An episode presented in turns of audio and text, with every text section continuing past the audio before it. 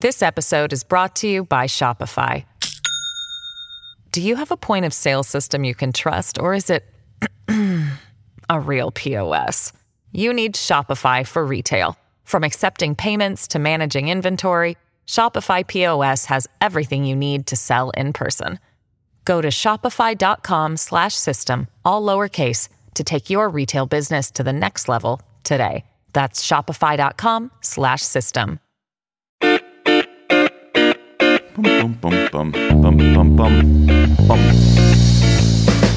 Hello, and welcome to the Slate Political Gabfest for November 24th, 2021, the Thanksgiving edition.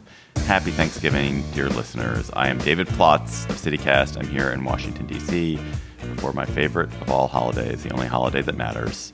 And I am so thankful to be with my dear ones, Emily Bazelon of the New York Times Magazine and Yale University Law School. Hello, dear Emily. Hello, dear David. The question though is, did you bake us a pie? Did your mom No, bake us a pie? My mom is my mom's all over it. My mom's at pie 15 and counting, and it's only my Tuesday morning. So Amazing. just- Can you remind me again what is the marginal pie? In other words, you got your pecan, your apple, your cranberry, your plum, your rhubarb. But I mean, once you get to 15, are you no, it's the mocha butter getting- crunch. There's a, well, there's a there's a there's a there's a mocha crunch, Crunch. pie, which is not marginal. That's the first pie of all, the queen of pies. queen then there's the pie of all then there's the marginal ones. They'll be like uh, uh, I can the, I can never remember. Like there's one called like the Ontefecken pie, which is some you know old old Celtic pie of some sort. Ec- Eckelfecken, Eckelfecken, Eckelfecken? Oh Yeah. my God, Eckelfecken. That was There'll be like a kind of like apricot, uh, some apricot custard pie where you'll be like, why? Really? Did this have to happen? My mother went and got passion fruit from some, the H Mart out in, way out in Virginia so she could make a passion fruit custard pie. And I just thought, that's not, Oh, that is shit. not a good use of time. so We she's just so shopping for to weird draw. flavors. Yeah. Yeah. That's John Dickerson. Dear John Dickerson of CBS Sunday Morning. Hello, Yeah. John. Hello, David. I'm I'm gonna I'm gonna seek out Eckerflecken or, or Fechterwecken or whatever is my new favorite thing. It's almost like an ivermectin turmeric pie. It is. It is. It actually does. It does have restorative properties and prophylactic properties. That is true. God. Well, little, little, little explored, but but we will uh, be doing some clinical trials at the uh, Plotz House this week on the Gabfest. Will Joe Biden run for president again, and what will happen if he doesn't? Then the acquittal of Kyle Rittenhouse and its implications for everything. And then we will be joined by our favorite Australian, former Prime Minister Malcolm Turnbull, to talk about the increasing tension between China and the democratic world and what to do about it. Plus, we will have cocktail chatter. John Dickerson, only half of Democrats would prefer Joe Biden as the party's nominee in 2024, according to a recent poll. Uh, Biden turned 79 this past weekend. He'd be 82 at the beginning of a second term, 86 at the end of it. My God. Democrats are already facing a terrible 2022 map, and they are wondering what should happen in 2024. So, is there always talk of replacing a president, or is this unusual strong talk and early strong talk? I think, um, well, there are real reasons and political reasons. The real reasons the ones you cite. He's the oldest. And also, I, I would add that President Biden is not a visible dynamo in the presidency. And in a country where we want, you know, one arm push ups on the Oval Office carpet, as you know, I have d- deep and long views about the performance presidency and um, utility of that. So I'm not necessarily saying that's a bad thing, but in a country that that um, evaluates the presidency the way we look for the keys under the lamppost, that's a challenge he gets that people associate with his age. There are also the political problems, which are liberals are glum, the prospects are bad for 2022, and so hobbyists and some elites are in a very speculative mood. So, you know, when people speculate, there are you can speculate about how to run in 2022, you can speculate about Donald Trump, and you can speculate about the sitting president. And so it's always more enjoyable to confect a fantasy candidate in 2024 than to deal with what you've got to deal with. And also, I should add, since the primary system, you know, became the only way to get to the show uh, in 1960, anyone who has ambitions has to pay attention now because you have to start fashioning your um, public image and appeal to the various factions of the party if you ever want to have any chance in the primary system, should Biden choose not to run in 2024. And he said things like, I want to be a bridge to the next generation, which has made some people think that he was only going to run for one term. So I guess I would add one other thing, which is the Democrats have a lot to talk about other than this, um, but they kind of aren't very good at it. And remember all the talk during the pandemic about how people were going to be so concerned with ameliorating the deficiencies um, that had been highlighted by the pandemic? That's all getting done, or is about to get done, or should be getting done. But instead of having the vigorous conversation about that, everybody's kind of in the political world anyway is is wants to you know sort of to have these conversations. I can't decide if in your categorization we are hobbyists or elitists for speculating about this. Hmm. We are hobbyists. We are elitists who play as hobbyists. Uh, so yuck. Emily, Emily, clearly, if he runs, he will be the nominee. He, there will not be a challenge, an internal challenge that would knock him out. That has not happened in a very long time, John. You can tell us when the last time that happened was. I mean, he there would be might the nominee. be a progressive candidate, right? Kennedy like Carter. Ted Kennedy. Well, but who that, won't? And that's the argument why there won't be because it just Yes. basically so destroyed Carter. Yes. As you look at this landscape, Emily, do you do you see a world in which he backs out, in which he gives up? Absent real serious health complications, no. I think he is the nominee. I think that um, part of it is the expectation that the president will run for a second term, even if he is um, 79. And part of it is the nervousness about Kamala Harris. And I can't tell if the nervousness about Harris is just like baked in she wasn't the deftest of politicians before she ran for vice president, um, but she's also a black woman. And I think there's a lot of nervousness about the race and gender element of her candidacy, too. And I'm having a lot of trouble separating those two things. And also, just I can't tell if some of the drama around her is just this inevitable successor in waiting that sometimes we have with vice president stories. But CNN ran a big piece, I think, last week that was all about the Biden people's sniping about her off the record, her people saying she hadn't been given enough opportunities or they weren't supporting her enough. There was just like all this underlying tension. And I think that that's going to add to pressure on President Biden to run again. I mean, I, I have no particular interest or joys about Kamala Harris, but it does feel like she kind of got hosed. I mean, she's been handed what immigration and voting reforms, which are just dead end issues right now. And what is she supposed to do? But on the other hand, she's it's a pretty lusterless administration, thank God, and she is pretty lackluster too.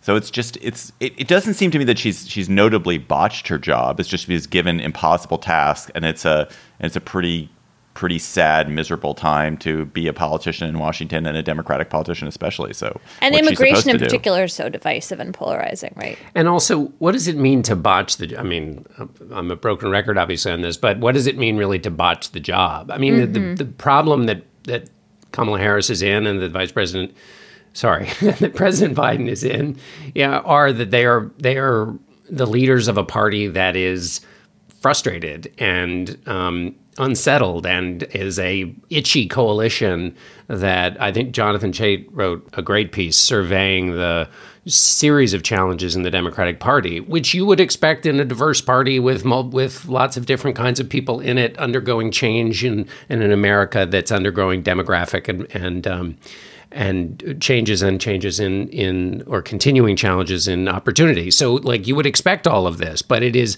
Um, the president and vice president are the ones who have to eat that lemon all the time um, because they are the place a lot of people put their frustrations. Plus COVID, plus inflation, Yeah. et cetera.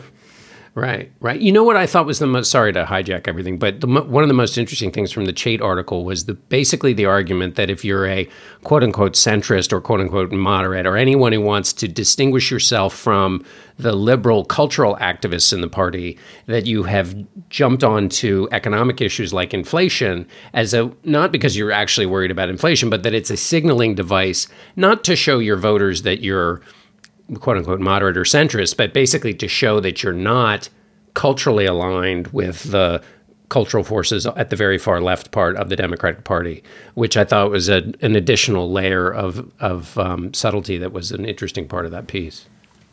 One of the things that is odd that we are here leading our show with this topic and that everyone's talking about this topic is just it's pretty clear that nothing could possibly happen on this till after 2022 anyway. It's not that Bi- Bi- there's no chance Biden is in you know March of 2022 going to be like, oh, you know what, guys, I'm out.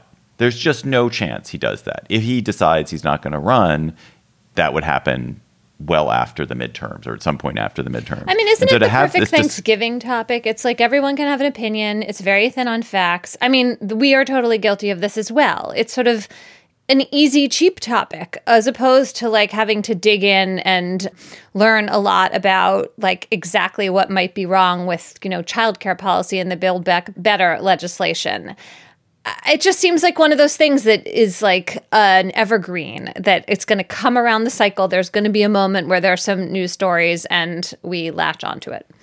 Well should we just stop now? I think let's just maybe. stop okay let's just no stop. john can that, say one more thing well, we could just end, let's just end the segment right there josh no no but end it seriously no go ahead john fine you know, this is the easiest place to land. But it is one of those things, as Amanda Ripley has written in her book about high conflict, you know, the fight about the crock pot is not about the crock pot. So in some ways, this is not just about Biden's actual age, oldest president, those real reasons you might be talking about this, but it's about this other thing. So, to the extent that it is a signifier of an unresolved tension in the party, it is both it can be both frivolous and meaningful because it it in a way shows how hard it is for the Democratic Party to deal with this moment of politics and also of, of policy. I mean, the president has actually done a lot. There is much to talk about that isn't just, oh gosh, why isn't the Build Back Better plan passed? But I just wonder, I guess here's where I'll finally land and shut up, is whether these the kinds of slightly more high-minded conversations can't ever take place anymore or whether we become so addicted to snacking that we're just going to constantly snack and never more so when there are complicated unresolved things that are really hard to to uh, talk through yeah do you guys feel better when you've like at the end of a day if you've had a day where you've snacked and then eaten a sort of less ambitious meal or you haven't snacked and then eaten an ambitious meal. I don't think it's. I, I think it's much of a muchness. I'm very happy to snack. Is this? Uh, are you? Are, are we, are we metaphorically eating here? Or no, are you I talking think about literal, literally actual eating. Literally, I don't know that I have an opinion on this question. I think I that like snacking can make you feel fine if you actually do it in a limited way, but if you really are just grazing through the whole day, I don't know. Hmm. Hmm. Okay. I think of you as a non-snacker, Emily. That you that you're disciplined, that you don't snack. Well, when I used to go to an office, I never snacked, but when I work at my house, I snack. Uh, okay. Slate Plus members get bonus segments on the GabFest. So many good bonus segments that we've been throwing at you here on Slate Plus recently. If you go to slate.com slash GabFest Plus, you can join, become a member today. It's just a dollar for the first month. And in addition to our bonus segments. You get no ads on any Slate podcast. You get whole bonus episodes of shows like Slow Burn, which is in the midst of a great new season. And you're going to support the work that we're doing here on the GabFest. So go to slate.com slash GabFest Plus and become a member. And this week, we got a really a doozy. I'm really looking forward to this conversation. Malcolm Turnbull, who was the Prime Minister of Australia, is going to talk to us about what it's like to be Prime Minister. Not the kind of sexy parts, but the mundane aspects of life as leader of a country. Like, do you ever get to hang out with your real friends? Or is the food good? Things like that. So, looking forward to learning about what it's like to be, to run a country from a uh, trivial perspective. So, go to slate.com slash gabfest plus. This episode is brought to you by FX's The Veil, starring Elisabeth Moss. FX's The Veil is an international spy thriller that follows two women as they play a deadly game of truth and lies on the road from Istanbul to Paris and London. One woman has a secret, and the other has a mission to reveal it before thousands of lives are lost. FX's The Veil, now streaming only on Hulu. The acquittal of Kyle Rittenhouse has prompted an extraordinary outpouring from left and right, from the left rage that the law is so lax and insentient that it encourages people to act like vigilantes, to carry the most dangerous possible weapons everywhere, and then excuses deadly violence when that provocation explodes. And that it also treats a young white person differently than it might treat somebody else who did the same thing um, from the right a celebration of Rittenhouse as a hero who protected his community. It wasn't his community, but whatever. Took on lawlessness and did positive good in the world. I personally, and I think Emily was not, but I was really moved by something that David French wrote in The Atlantic that said the acquittal might be a legitimate outcome, quote, an acquittal does not make a foolish man a hero. A political movement that turns a deadly and ineffective vigilante into a role model is a movement that's courting more violence and encouraging more young men to recklessly brandish weapons in dangerous places, and that will spill more blood in America's streets.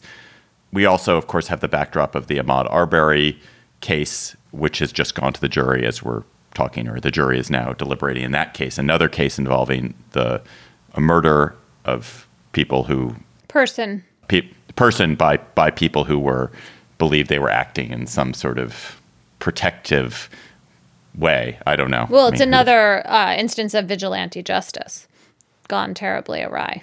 So, Emily, just do, do you want to start with the? It was the Rittenhouse verdict legally legitimate, and if it was, does that mean that the law is wrong? Uh, when I read the jury instructions in the Rittenhouse case, uh, I thought he would be acquitted because there is no duty to retreat in Wisconsin. And if you feel like you are being threatened, you can raise the defense of self defense and you have the right to use proportionate force if you think that you could be killed or threatened with grave bodily harm. And there's no sort of escape clause or other way of thinking about it if you're the one who initially provoked what ends up being your, your feeling of being attacked. And so I think what ended up happening because of the legal constraints was that all of the focus was on the seconds or minutes right before Rittenhouse killed two people and then wounded someone else by shooting him in the shoulder as opposed to the sort of if you take the lens back then you see a 17 year old waving around an assault rifle that he wasn't trained to use claiming to have shown up at these um, protests because of the police um, shooting of jacob blake in kenosha wisconsin. And he said he was there to provide you know medical help but he didn't have any training. And so when you imagine this kid waving around this gun it seems like that is a provocation that should somehow at least factor into your claim of self defense. And it kind of didn't. And so that's the part of what David French said that I do agree with. I mean, there is something wrong. Like, I get why self defense exists, it's an important legal protection. On the other hand, there's something incompatible about waving around an assault rifle in this, you know, very fraught, kind of chaotic environment, and then not being held at all responsible when two people die and another person is injured. Do you, when you say waving around, do you mean that literally, or do you mean that because isn't the key crucial distinction that, or the argument French is making is even carrying it strapped on you and not touching it is effectively creating a waving around. In other words, effectively creating a condition of of menace that then provokes the kind of situation that destabilizes the existing law about self-defense. Yeah, you're right, John. Thanks. That is a helpful clarification. And I think what what troubles me and I assume a lot of people so much about this is that so the first person who sort of ran toward Rittenhouse, you know, maybe that response was had more to do with that person's mental condition. But after that, once he has killed someone, the other people who are trying to stop him are presumably doing so to protect the people around them. And the idea that you would be in this position where someone has a gun, they have just shot someone, and you're trying to prevent future harm, but then your death or injury does not create any kind of criminal liability for the person who shot you, like that just seems like it cannot be right. That that's the thing that strikes me. When I um you know looked through each of the three who were shot and and the successful case that was made that um, that Rittenhouse had uh, at least a reasonable reasonable person's view that they were in danger. What struck me is the exchange with the with Grosskreutz, the fellow who had a, a, gun. He had a permit. It was apparently expired, but anyway, he has a gun. And the split second encounter, keeping in mind the narrative that the NRA has put forward for so long that a good guy with a gun beats a bad guy with a gun, goes to your point, Emily. How it can't possibly be right, and this is a distinct question from whether the, the given the rules at the time the verdict was a quote unquote fair one how do we have a situation in which two people in the heat of it have to adjudicate who gets to fire and who gets to shoot? I mean, and when you hear the back and forth of what happened, it relied basically on the sorting of two highly amped up people. As David French wrote, public peace thus rests in the snap judgments of untrained men and women in times of extreme stress. Wait, it's not going to work the thing that to me is so weird and perverse about this is if Grosskreutz had shot and killed Rittenhouse, he would not be no he wouldn't be guilty of a crime either by the standard right he would have been acting in self-defense for him so you have a situation where basically anyone anyone involved in this could commit any act of murder and there was no crime to be had anywhere and that is it's bizarre that that we, we've reached that point Right. And it's because we have these rules about self defense and the idea that you're supposed to be able to respond if you're threatened. And then we have created a society in which people are carrying guns. And what I take issue with um, with David French and other people who are advocates for gun rights is they want to imagine a world in which gun rights translate into responsible use and responsible carrying and bearing of arms. And I mean, I don't know. When you have more guns than human beings in a country, is that ever really possible? And French makes this distinction that's important to him between concealed carry, where you have a permit, you have the gun on your person, but other people don't know you have it, and open carry, which creates more intimidation because other people see the gun and they react to it. But my concern is that even in a world of concealed carry, the more guns there are, the more people think that someone could be carrying a weapon, the more excuse you have for what you claim to be self defense. And all you have to do is go back to the George Zimmerman trial, another acquittal after Zimmerman killed Trayvon Martin, to remember what that was like. Martin didn't have a gun, but, you know, Zimmerman claimed he was under threat. And of course, all of the kind of racial bias and concern about young black men factors into who we see as threatening and why. And I just I can't help thinking but that, that the more guns there are out in society, the more we've created the underlying conditions for these this misapplication of self-defense law. Yeah. Yes, the more guns there are, for sure, that is true. But I, I don't think it's I don't think you can just toss away that distinction between open carry and concealed carry. There is something chilling to a free society at the idea of people walking around carrying guns, and not merely guns, like the kind of people who carry these guns openly are often carrying very powerful guns, like AR 15 style guns. And when people walk around with such things, it is not it does not increases anyone's liberty.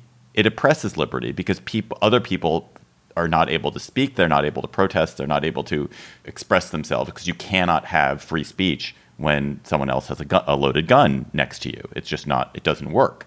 And it's truly accelerated and heightened the conflict in this country to have lots of armed people walking around publicly armed in a way that concealed carry is problematic and I, I hate it and I don't like the, the proliferation of guns, but it doesn't have the same chilling effect on people's right to protest and be out and say the things they want to say and, and sort of conduct themselves as free citizens. That, that the people who walk into Arby's, 10 of them carrying, a, carrying uh, AR 15s, does have a chilling effect.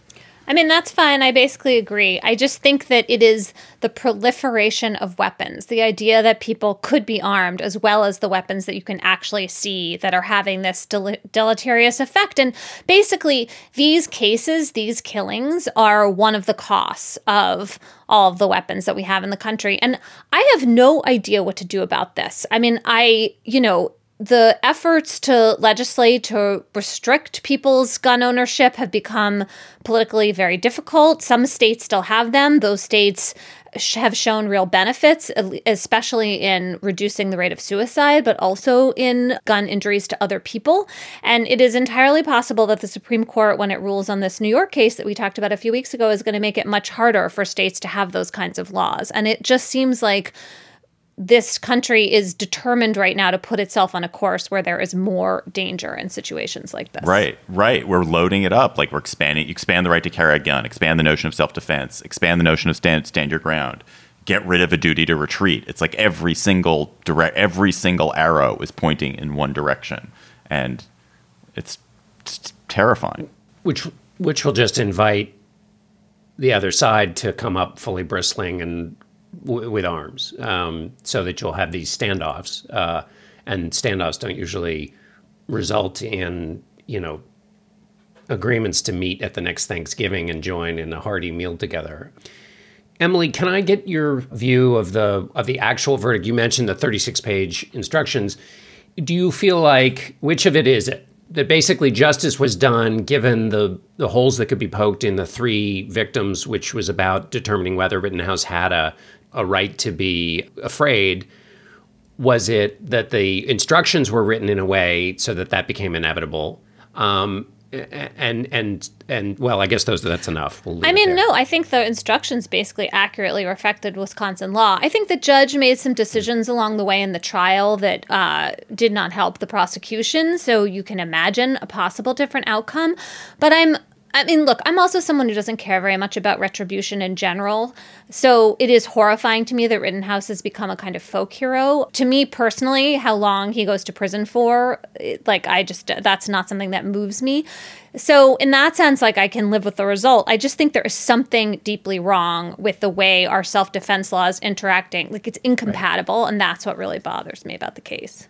I do want to also talk about the Ahmaud Arbery case because, in some ways, it is the facts of that case are even more frightening. I mean, you have a black man running through a neighborhood, and you have these two, three in the end, white men just chasing him, going after him. He is running away from them, and they shot and killed him. And it was based on this citizens arrest law in Georgia, which I'm glad to say has since been revoked or pulled back because I think state officials were kind of horrified at what it had yielded in this situation. But the vigilantism of this incident is. I don't know. I, I I know I'm like a white woman, and if I was running around a neighborhood, the chances that it would be me are smaller, but it just seems really scary that you have armed people taking the law into their own hands like this. And, you know, that's a case in which we have this jury that has 11 white people and only one black person in it. There's been very little mention of race in the story, and yet it seems integral. And if that jury fails to convict, then the sort of opening for vigilante justice that I think we see in the Rittenhouse case becomes ever wider. This episode is brought to you by Shopify. Do you have a point of sale system you can trust, or is it a real POS? You need Shopify for retail. From accepting payments to managing inventory, Shopify POS has everything you need to sell in person. Go to shopify.com/system all lowercase to take your retail business to the next level today. That's shopify.com/system. Step into the world of power, loyalty, and luck. I'm gonna make him an offer he can't refuse. With family, cannolis, and spins mean everything. Now, you wanna get mixed up in the family business. Introducing The Godfather at ChumbaCasino.com. Test your luck in the shadowy world of The Godfather slot. Someday. I will call upon you to do a service for me. Play the Godfather. Now at ChumbaCasino.com. Welcome to the family. No purchase necessary. VGW Group. Void where prohibited by law. 18 plus. Terms and conditions apply. We are joined now by our favorite Australian listener, former Prime Minister Malcolm Turnbull. Malcolm is in the U.S. He is making his first visit to the U.S. since the pandemic. So welcome, Malcolm.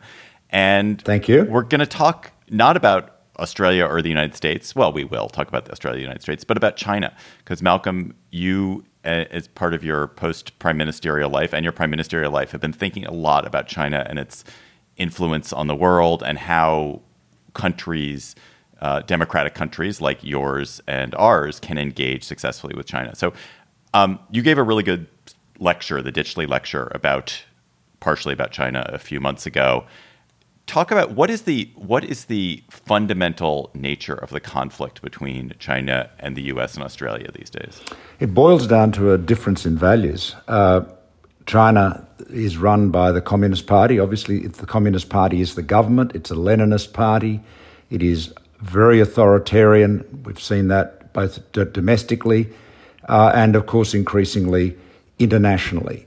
Um, the, the reality is that we all assumed that as China became more prosperous, as it engaged more with the world, as trade increased, it would liberalise. That was the single biggest assumption underpinning all of the China policies.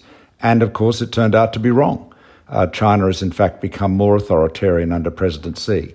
So that's the, that is the big difference. And the reality is, we're not going to change China, or very unlikely to, other than by perhaps offering a better example. So the important thing is to ensure that China doesn't change us. Malcolm, why did we we get that wrong? And tell me who we is. Is this a we like uh, the West got wrong about weapons of mass destruction in Iraq, which is to say it's a collective failure, or was it a failure of a narrower group in evaluating China that might still be embedded in our evaluations today and that we might need to correct to see China more clearly? John, I think it was very widespread, certainly in the United States, certainly, you know, the Clinton administration, uh, which, you know, ushered China into the World Trade Organization, certainly took that view. I think, I think it, it was a combination of learning from past experience of other developing countries that had become more liberal in their economic activities and had become more liberal politically. And also, I think, a very, very big dose of wishful thinking.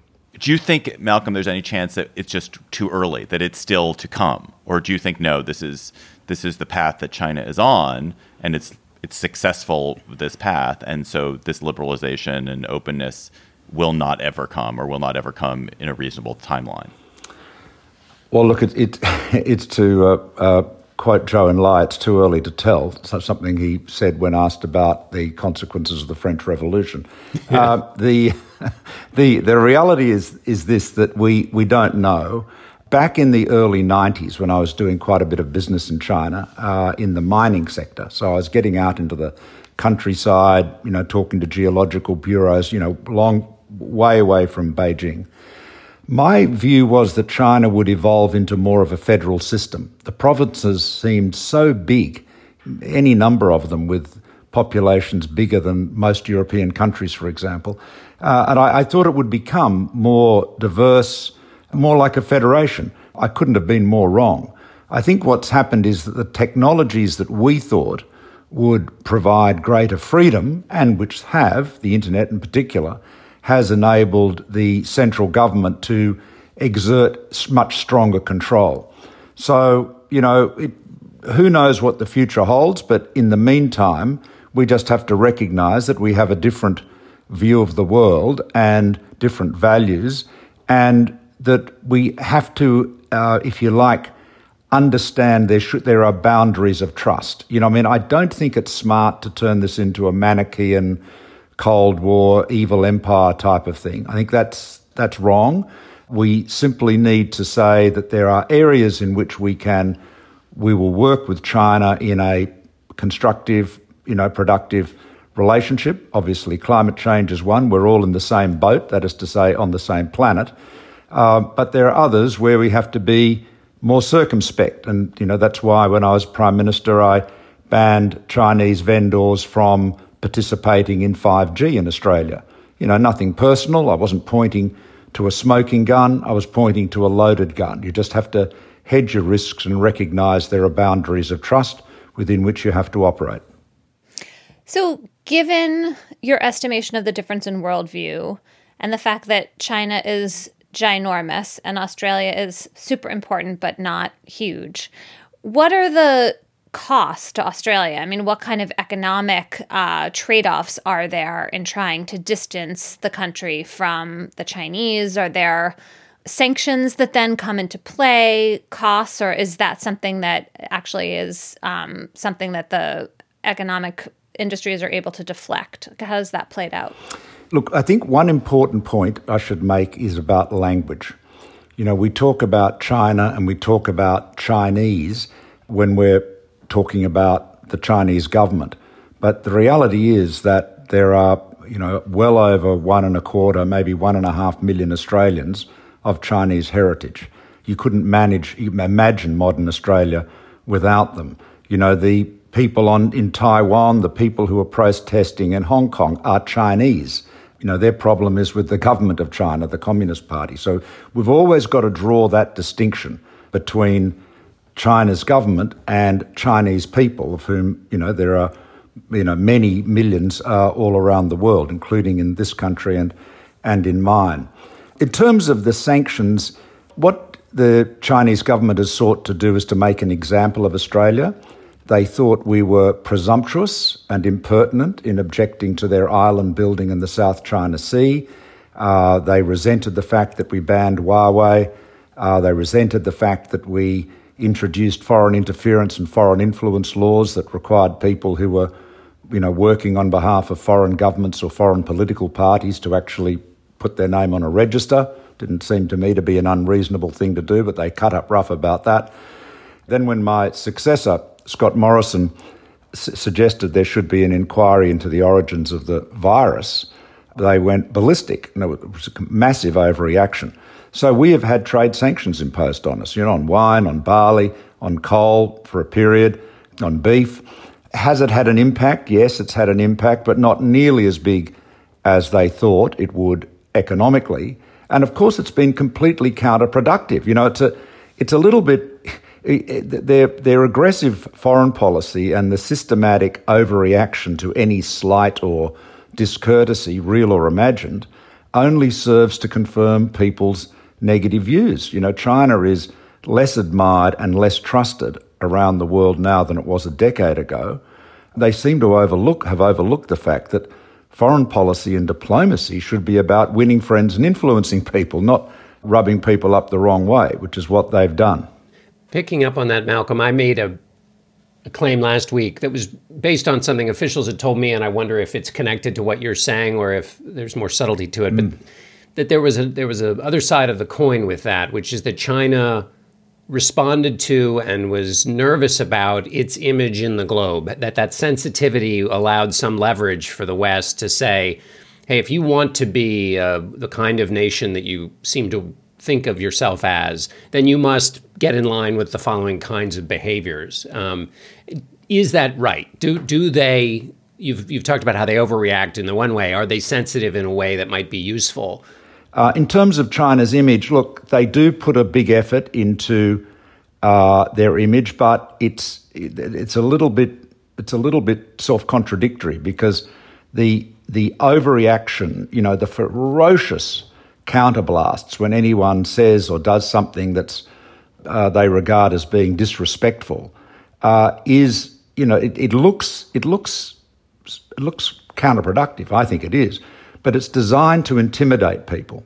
So it's designed to say, you know, if you say something uh, that we don't like, if you criticize us, we will be so ferocious that you will in the future not do so because you say, oh my God, it's not worth the, the you know, the grief, the storm and, and uh, trouble. So the bottom line is, look, whether you're in the playground at school or in business or in geopolitics, you can't give in to bullies. Because if you give in to bullies once, you just get bullied more. And then finally, can you just remind people why the South China Sea is such a nervous making um, a bit of activity for the Chinese? I mean, why the West yeah, should care? Well, well, the South China Sea is the you know the body of water between China, uh, Vietnam, the Philippines, Indonesia, and the Malay Peninsula. Broadly speaking, a huge percentage of the world's trade goes through it. Uh, it is of vital significance. There are a series of islands and reefs in it that several nations have claimed, But China most recently has been asserting effectively that the whole South China Sea is theirs and have been uh, asserting claims to uh, islands and reefs and, in fact, building islands. They're, in effect, building unsinkable aircraft carriers in the South China Sea in defiance of international law. In fact, the Philippines, under the previous president, took them to the Court of Arbitration in The Hague and they lost. China lost and will not abide by that. So this is, you know, this has been bully boy tactics. You know, it's a it's a vital strategic area, and you, you can make the case that uh, the United States and its its allies should have done more to stop it happening. You know, five or six, seven years ago. I mean, American businesses have mostly been very reluctant to stand up to China in that way. There's this story playing out right now with the professional tennis player Peng Shuai, who has made this Me Too accusation of sexual assault against a very important Chinese official. And I should say the accusations that Shuai made against this um, powerful Chinese official have been erased from the Chinese internet. And there are questions about whether she is freely able to speak right now. We haven't heard from her directly. And I can't tell yet whether the international um, sports community is going to stand up for her or not. It seems like the International Olympics Committee is trying to say, well, she's okay, whereas the WTA, the World Tennis Association, has been much more concerned and suggesting that since we're not hearing from her directly, maybe she is really not okay. And I just wonder if you think that that is a story that might be able to change the dynamic and make international um, business organizations more brave about standing up to China in situations like this? Well, it, it, it could, Emily, but of course it's the money. China is a gigantic market, and so business is wanting to protect its position there, and and uh, all too often, you know, important principles are compromised for the sake of profit. But you know, really, we've got to decide whether we want to be bullied. And I mean, I mean, if you criticise the, you know, the government of the United States, the typical American reaction would be take a, take a ticket. It's a long queue. You know, everyone's critis- critical of us. I mean, it's this indignation designed to intimidate people into not criticizing them. Malcolm Turnbull is the former Prime Minister of Australia. He's also going to join us for our Slate Plus segment shortly. Malcolm, thank you. Thanks. On Death, Sex, and Money, we feature interviews with you, our community of listeners, getting honest about uncomfortable things. I developed an illness where it isn't safe for me to drive. A friend once said to me, Sex is like air. You don't think about it until you're not getting enough. This is a similar sort of thing if you just replace sex with driving. Listen to Death, Sex, and Money wherever you get podcasts. Let us go to cocktail chatter when you're fretting about China and wanting to drink away your anxiety about China. Emily, what are you going to be chattering about? I am reading such a delightful novel right now, Cloud Cuckoo Land by Anthony Doerr. It is transportive. It has all these different time periods and universes in it. I am assured from the book reviews that they will all braid together in the end, but so far they haven't, and I'm really happy just following them all separately. So if you're just looking for a good kind of escapist but literary piece of fiction, I really recommend it. Cloud Cuckoo Land, Anthony Doerr. He's the author also of All the Light We Cannot See. Cloud cloud books are good at braiding time. Cloud Atlas braided time clouds. If you have clouds in your title, Cloud Atlas is excellent. You're you know, that's braiding probably time. part of why I like this book is because I associate it with, and it's a little bit Cloud Atlas like actually. Well, not really, but a little. Ooh, ooh. JD, what is your chatter? My chatter has been slightly del- delayed because I um, made the mistake of trying to read something I tweeted on the Washington Post through Twitter, and every time I do that, it asks me to subscribe. So I now have 734 subscriptions to the Washington Post. My chatter is about a Washington Post story, which you can fight through the thicket to get through if you try to read it through Twitter, or you can go through some other thing like a website. Anyway, it is about uh, the poor story of Wendy Wein, who was on the lookout for a professional killer that she tried to hire to um, kill her ex husband. She tried to hire the professional killer on rentahitman.com a website called rentahitman.com, which had a HIPAA policy, which was not uh, HIPAA, which protects the privacy of medical records, but was the Hitman Information Privacy and Protection Act of 1964. There is no such act. This website, which you would think would only be used by the dumbest among us, has had about 650 to 700 people who have contacted the website and 400 who have filled out the form, which requires giving your name, your email address, and your phone number. And the owner of this form, the owner of this website, 54 year old Northern California man named Bob Innes, um, who, pr- who presented himself as Guido Fanelli, basically turns over people like Wendy, who is now serving nine years in prison, to the feds. Um, and because they're dumb enough to uh, try to hire a hitman, but their intention is not um, blocked by their stupidity because their intention is to actually get people killed. Um, anyway, not exactly a Thanksgiving story, but perhaps one that you can um, talk about at the at the table instead of um, whatever other political hobbyisting you might uh, be talking about. That is amazing. I saw you tweet that, and I just didn't. I didn't follow the link. and Now I will. But I guess 600 to 700 people, the dumbest among us. You know, that's still that's still pretty low, bottom one percent. But where, if you were going to try to hire hitmen, what would you do? Where would you go? Where would you go? You don't want to Google it. You don't want to leave. You want to leave internet breadcrumbs for everybody. Man, I think most of us would be kind of lost in that moment, actually. yeah. Well, if any Many of us. I hope many of us would be lost. any people who've Yeah. successfully hired a hitman, just email us directly using your real name. How to? Ha- no, just- don't do that. No, this is I'm doing my own rent a hitman. I'm doing my own hire are. a hitman thing. I got nervous about our liability there for a second. Okay. Emily, for saving us. my chatter actually is something somebody sent me, um, a Gabfest listener sent me, which is a it's a internet game for Thanksgiving called Thanxiety. T A T H A N X I E T Y. And what it is, it's a, just a very simple little thing you you can have on your computer. You just press a button, and it s- cycles and gives you questions to talk about at Thanksgiving that have nothing to do with politics and that are meaningful and nice. And so there are there some of them are trivial, like like uh, you know, what's your favorite Thanksgiving recipe of all time, or what obscure item did you beg your parents to buy you when you were younger? You know, what's a business that you would you, you would start if you could start any kind of business? Some are more philosophical, like or, or or some are hypotheticals. Like you're in England in the year 1600, do you decide to sail to the Americas or stay put? Uh, what's something legal that should be illegal, or something illegal that should be legalized? And it's a bunch of nice questions that that you know would be. I don't happen to have a Thanksgiving dinner table, which is fraught, but if I did, these would be nice questions to have. So check out uh, Thanxiety. This is the best idea ever. It is, but but I want to just say that did I, I emailed you guys early in the week and said, you know, we should do our chatters about things that people can talk about at, that are non-political at their uh, at their Thanksgiving in case they have a fraught family. And so here you've done it. You've kind of done it even though you ignored me. and we get to have Malcolm Turnbull in our Slate Plus. So, twofer. There you go.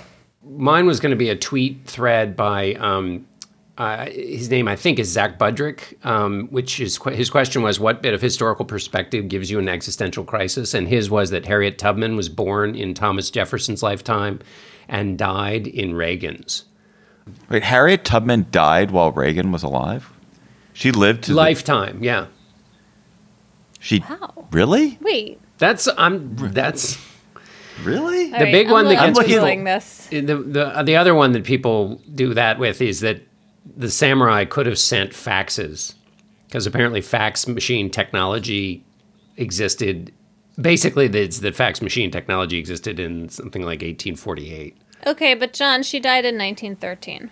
Okay. Well, then Oh. Ronald Reagan was alive. Well, he was alive. Okay, alive. Yeah, yeah, yeah, yeah. Okay, That's why I said lifetime Yeah. twice. Yeah. All No, no, fine. I just That's all fine. I I got mixed up. I thought we were talking about his presidency. Here's I my- was like, this cannot be true. Here's the other one that, and then I'll shut up. France conducted its last state guil- guillotine the year Star Wars was released.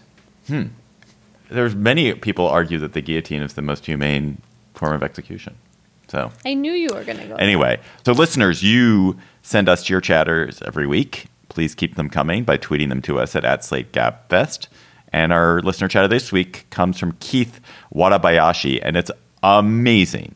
Hey, Political Gabfest. This is Keith, longtime fan. It's awesome to be here for cocktails. Uh, my chatter is from a Twitter account called Hieronymus Burps, which posted about a Wired magazine circa 1997 titled The Long Boom, which was a really big story about the utopia that the internet and tech culture and all the great good things that were happening were going to carry the world and society and humanity into this next great phase where everything would be great. But the thrust of the Twitter post is that there's one section that says the top 10 things that could derail this boom. And it's essentially 10 warnings or 10 events that could ruin the long boom. And if you look at that, you might recognize all 10 of those events as modern day news headlines. So check it out in case you need a reminder of the fresh hell we are living in. It's amazing. It's when you look at those 10 things you're like, "Oh my god, you know, it lists pandemic, it lists that the the technological tools are are deployed or taken over by dictators who use them for different purposes. It it is it's just it's shocking to see that's predictive at a moment of kind of full internet optimism, optimism, craziness that Wired embodied in the mid '90s. Then predicting, oh, these are the things. These are the things could possibly be little bumps on the way to the long boom. And, and it's like, oh yeah, now we we are living in this. It's, it's definitely check it out. That is our show for today. The Gabfest is produced by Jocelyn Frank. Our researcher is Bridget Dunlap. But this week, our researcher is Shayna Elliott. Thank you, Shayna, for stepping in this Thanksgiving week. Gabriel Roth is editorial director of Slate Audio. June Thomas is managing producer, and Alicia Montgomery is the executive producer of Slate Podcasts. Please follow us on Twitter at, at and tweet chatter to us there. For Emily Bazelon and John Dickerson, I'm David Plotz. Thank you for listening. Have a happy Thanksgiving if you celebrate it and uh, we're we're all thankful for you. So we are thankful for you, and we are thankful that we'll get a chance to talk to you next week. Bye bye.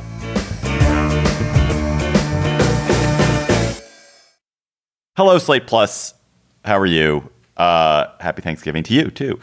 Um, so Malcolm Turnbull continues with us here. So Malcolm is a private citizen now, but he was the Prime Minister of Australia and we he and I saw each other this week in Washington and and Malcolm you and your wife were delightful on the subject of the house that the Australian prime minister lives in. And it made me think about all the mundane details of life as the leader of a country.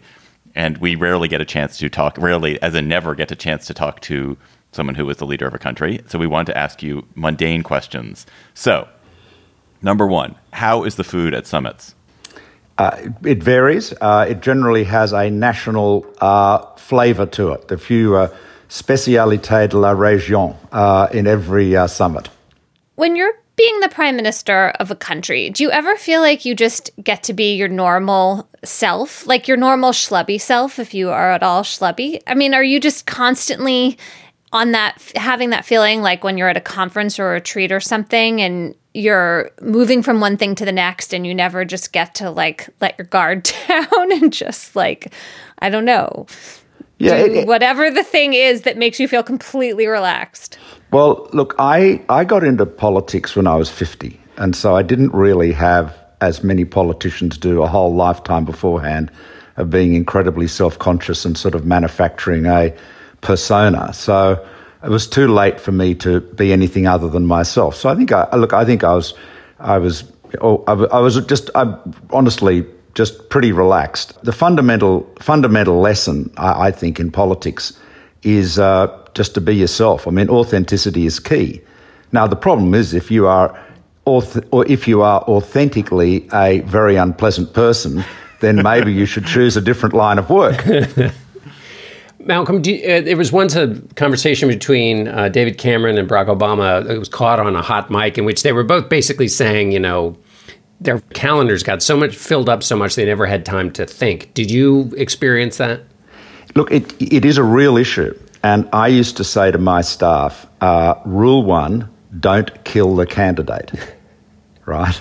because so I used to say, if you have me on the road starting off with a breakfast at seven o'clock and ending with a dinner that finishes at 11 p.m., I am not going to be performing at my best. I mean, the critical thing about uh, politics is, uh, particularly political leadership, is that firstly you're making very important decisions. So you've got to be rested. You've got to, you know, you've got to have your brain operating at top capacity.